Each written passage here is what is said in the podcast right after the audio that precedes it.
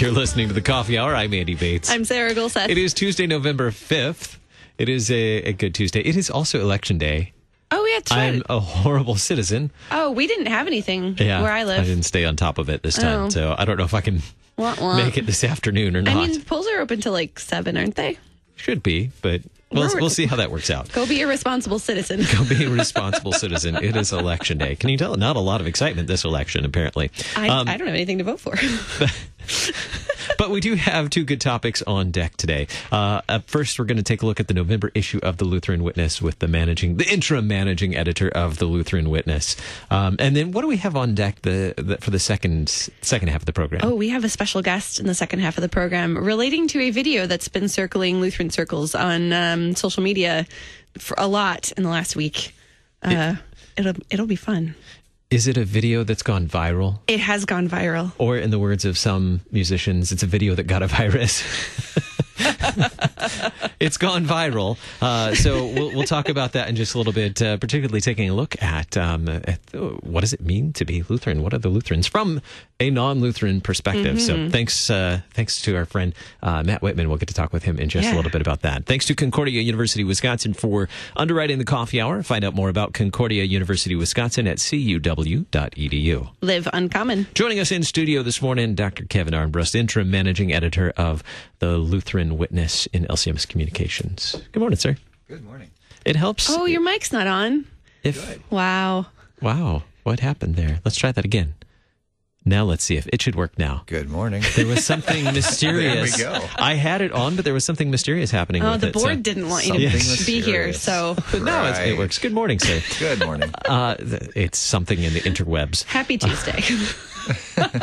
So the November issue is kind of a unique one out of all 11 issues per year. Um, this is the State of the Synod issue. Yes. What, what is a State of the Synod issue and why do we have one? Well, remember, I'm just the interim managing editor, so, So you can give us an interim answer. yes, I'll give you an interim answer.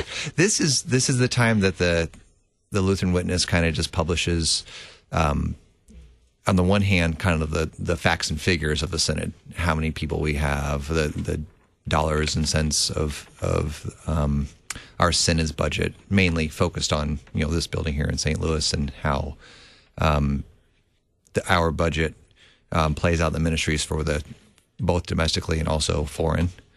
And then also, it's a state of the synod, meaning that we get to kind of talk about what's happened last year in our synod, um, what are the big events and those kind of things. And so, this year, in addition to the facts and figures and those kind of things of what's going on in our synod, we also took this opportunity to update the synod on some things that that have been going on that maybe you're not overly aware of. So uh, we we have a nice article by the CTCR, which kind of outlines what they have been doing in the last 12 months, but also invites all of us to to explore the CTCR website and read the CTCR documents because the CTCR, that's the Commission on Theology and Church Relations. Thank you. Yes. Um, they write things not to tell us what doctrine is, but actually to engender discussion so that we can talk about these issues. And they help us, uh, they give us kind of the, the scriptural background, the history background of how the church has discussed this in the past, but also kind of lead us to discuss these issues in our congregations, circuits, districts, um, maybe at home with your family, whatever. Uh, but these documents, they're well written by our, our scholars in our synod, um, and they're free. So download them, read them, discuss them. It's great. It's good stuff. That's what they're intended That's for. That's what they're there for. For discussion, Yeah, so for we can learn and uh, and sometimes have challenging. I mean, some of them lead to challenging Yeah. conversations, Absolutely. challenging questions. or they've come out of challenging questions, Yep. and therefore there's um, information from people who uh, are maybe smarter than a lot of us, hopefully. Most likely smarter than me. but it's good to get those perspectives from other people on uh, issues that uh, maybe we aren't as um, well versed in. Um, to have those those perspectives to actually add to a conversation, and and so that we can make better informed opinions on things, which is helpful. And what they've what they've also done then is is for some of the reports they've written Bible studies mm-hmm. and discussion guides. So maybe I read the report and maybe it's you know it's informative. But then, how do you bring that to a Bible study, or how do you discuss that with with people? They actually have some discussion guides and Bible studies available, so that's all free, mm-hmm. and it's it's really just fantastic information. So um, there's article on that in in the State of the Synod issue, which is really nice. It is really nice. I think um, my my favorite in here because it's it has to do with grammar is the state of the synod's grammar, um, because there's a diagrammed sentence in it, which is kind of awesome. Isn't that great? I think you might have squealed when you saw that. I Yeah, think did I? I probably did. Audibly, yes. yeah, this this would be um, something that that I actually uh, asked David Strand to write. Um, just in case people don't know, David Strand is the executive director of communications for the Synod, and and really just a, a really wonderful writer, and, and, and he's fantastic, and, and he's funny. so so that's all contained in this this brief writing about the Oxford comma. And um, when we were putting this together in, in design, I kind of said, you know, if we could diagram a sentence, that would just be perfect. And so one of our editors did that for us, and it's it's so wonderful. It's just beautiful. yeah, isn't it great? so I feel like diagram sentences are, are one of those things where you either love them or you hate them. Uh, there's very little middle ground Yeah. on diagram sentences. and I think I do both.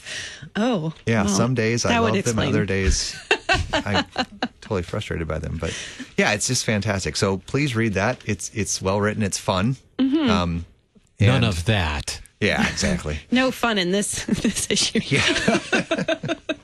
Um, we we touched a little bit on this, uh, but how is a an issue like this helpful for people who don't work in this building? Yeah, it, it gives an overview of what's going on in the, in the LCMS um, from a budget point of view, from how many congregations we have in schools, and it also helps us to remember that you know the church is much larger than me and my congregation. Mm-hmm. That this, the body of Christ, you know, is is really an eternal body, mystical body, right? And it's it's all believers of all times and all places in Christ.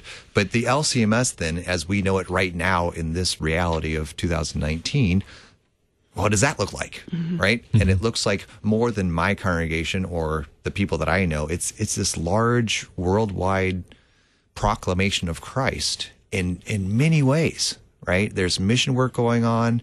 There's schools universities. There's obviously normal parishes going on. There's um, outreach within the military. There's chaplaincy.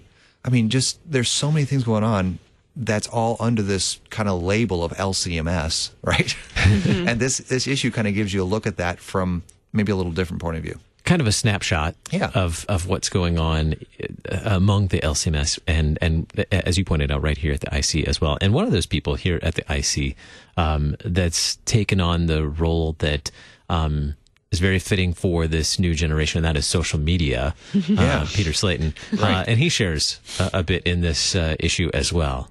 So I work really close to Peter, like Too physically close. we sit we sit very close to each other. And and as we were preparing this issue, I said, you know, I'm not sure how many people know about our social media presence, and we really, uh, through Peter's work and, and other people's efforts, have have developed a, a pretty nice following online. And this is an opportunity to read kind of our strategy of how we go about posting things on social media, how we make decisions about what we post on social media, but also to encourage people in the Synod to follow our social media platforms, but also to encourage maybe other friends so they can read uh, what we believe and who we are as a church.